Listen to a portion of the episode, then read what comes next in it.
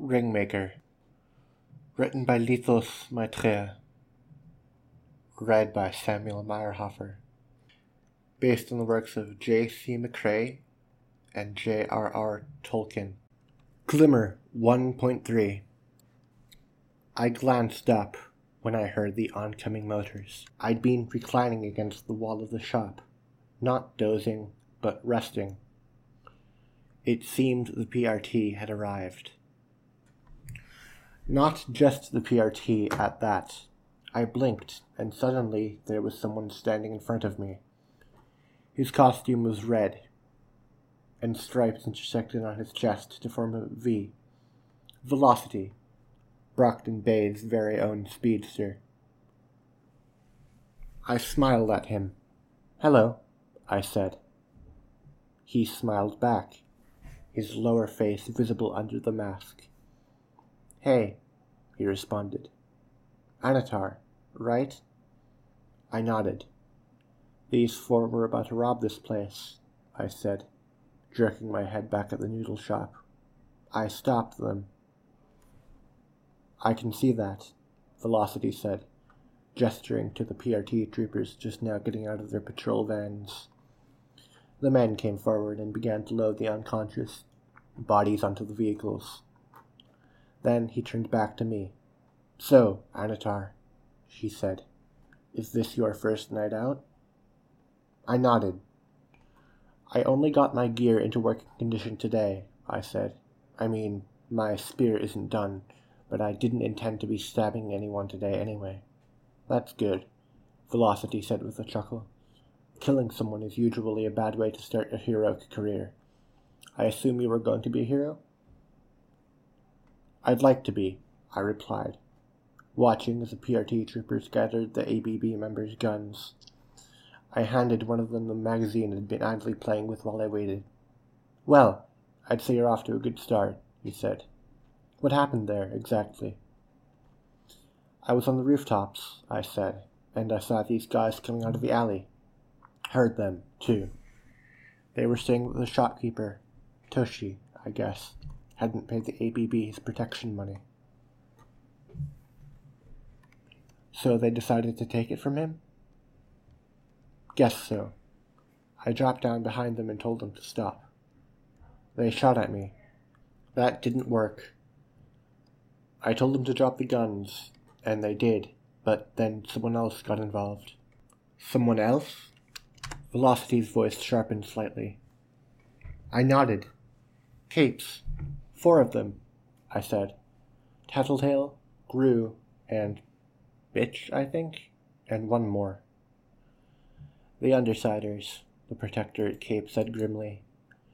Small time villain team. I guess Bitch is another name for Hellhound. The fourth guy. Was he wearing a white costume with the jester's mask? I nodded. His name's Regent, Velocity explained. He's a master, can control a person's body. It apparently takes him a while to get full control, though. Bitch is another master. She can enhance and control dogs. I saw them, I said. Those big mutant things. Those are dogs? He nodded. She touches them and they grow. I think it wears off after a while. Grue creates big dark clouds which mute sounds and blind you. Apparently, he can sense people on the inside. Tattletale's a thinker. We don't know the details, but she loves picking out people's secrets and taunting them with them.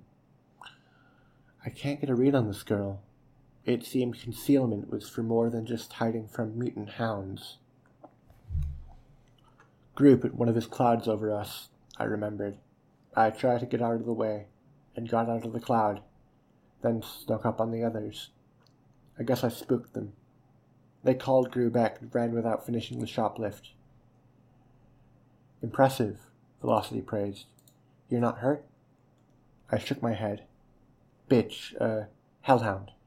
Tried to set her dogs on me, but I got away. Nicely done, he said.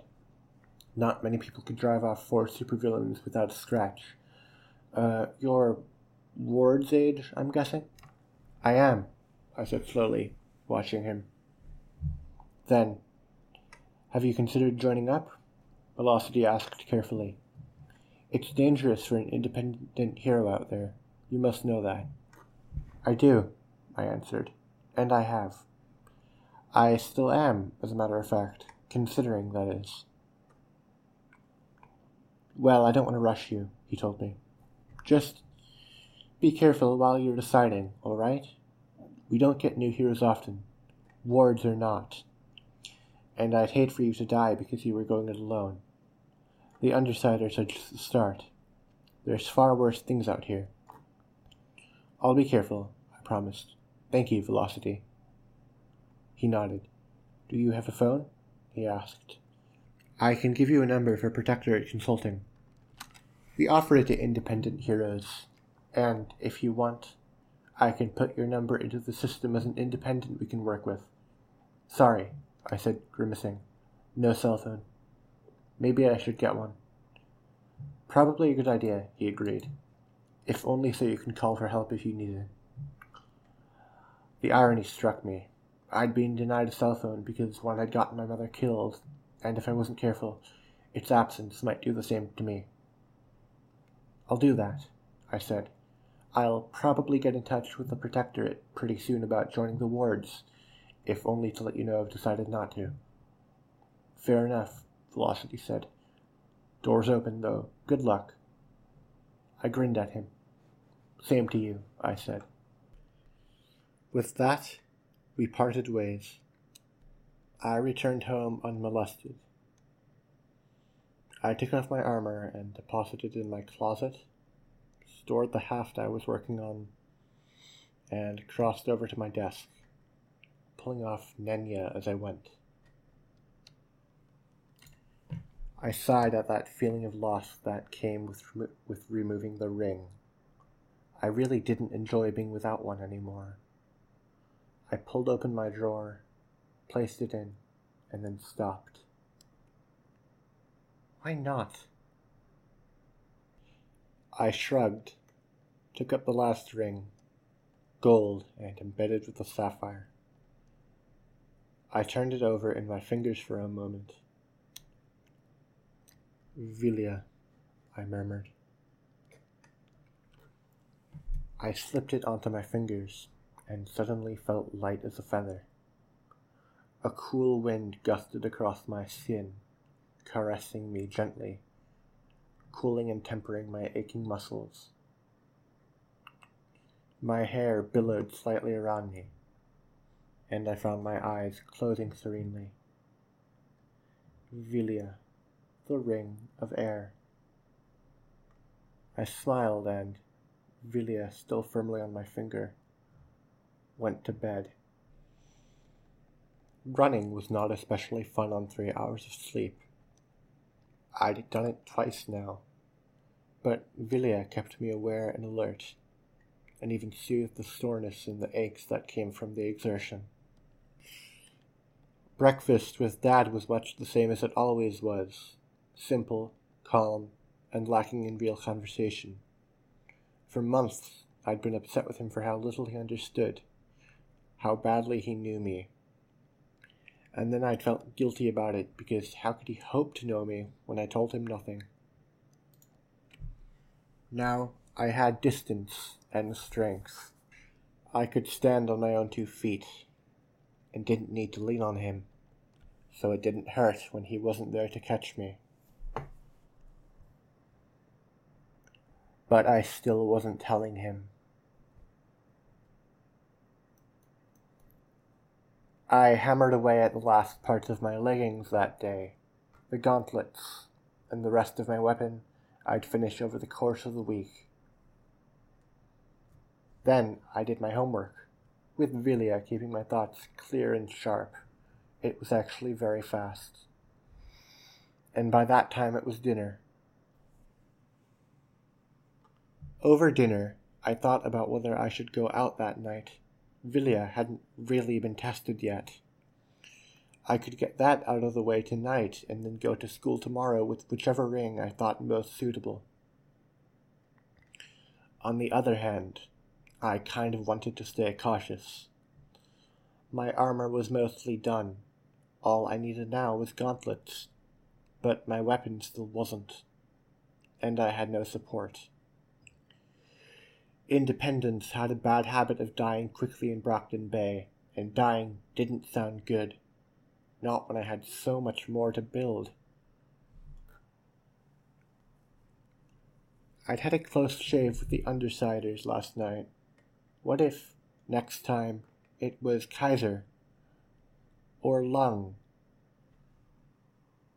Also, the scrap metal I was transmuting into mithril really wasn't cutting it. I could transmute any metal into mithril, but purer, stronger ones were easier to work and took less time.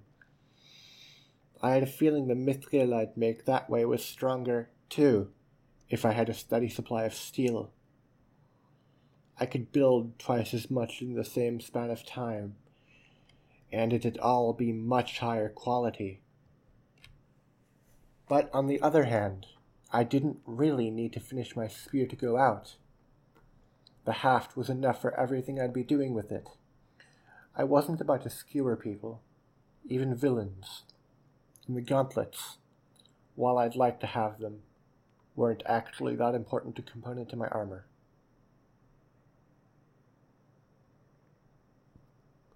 I'd had a taste of heroism last night. It had been good.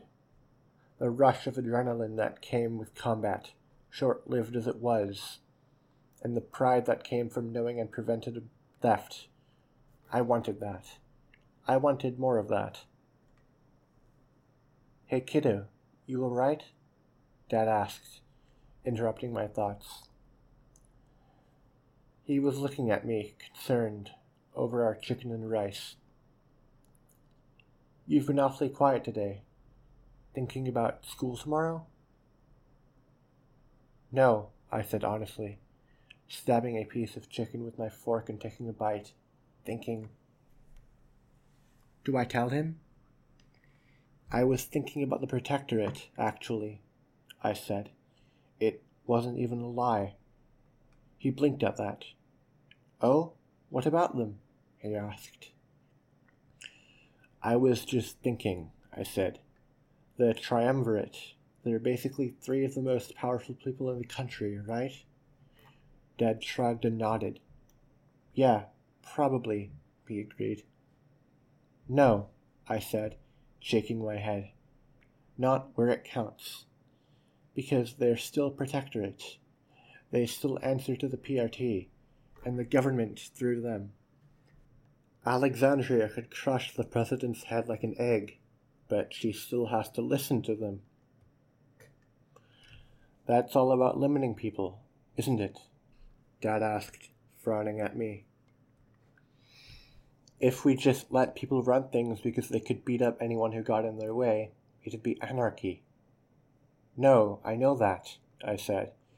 But, well, look, capes have to go into the Protectorate if they want to be heroes. I mean, they don't have to, they can try to go it as independents, but I've never heard of an independent lasting longer than a couple weeks without getting folded into another group. There's New Wave, Dad argued.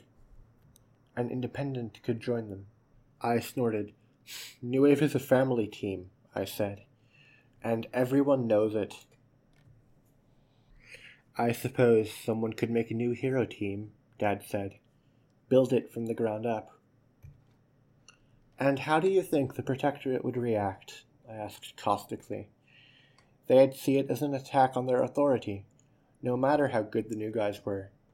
The Protectorate would find dirt on them, bury them in bad PR, bit by bit, until they had to either accept status as rogues or villains or join the fold.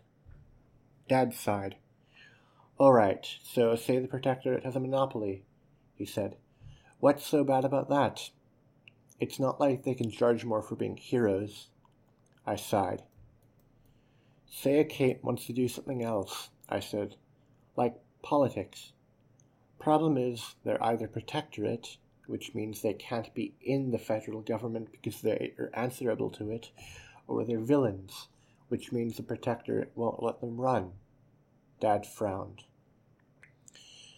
I'm not sure I'm comfortable with the idea of Capes running the country anyway, he said slowly. What if they decided I don't know, that normal people were somehow less than them. I snorted. Then they'd get shut down, I said. The other capes and the normal people wouldn't stand for it. Empire 88's still around, Dad reminded me. I blinked. That was a good point. I shook my head. Fair enough, I said. That wasn't my point anyway. My point is, why does the Protectorate keep that system in place? Surely they could change things around if they wanted to. Why are the Triumvirate content to just run around in costumes rescuing kittens when they could easily be running the place? Maybe they don't want to? Dad shrugged. Power, I said. Always wants more power. Doesn't it? I don't know, Dad said with a huffled laugh. I've never really had enough power to know, kiddo. After dinner, I considered my gear, running my thumb over Vilya on my left hand. Power always wants more power, I thought. Right now, this city was in the grip of men for whom power was the end unto itself.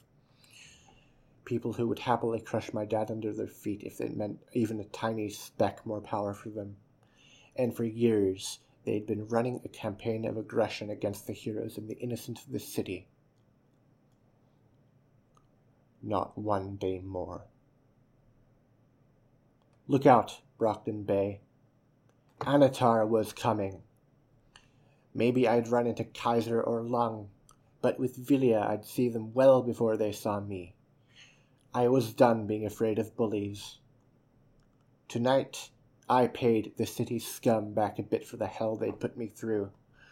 I knew for a fact there were villains in this city who were well within my weight class. I'd focus on them, avoid their betters, and get to work.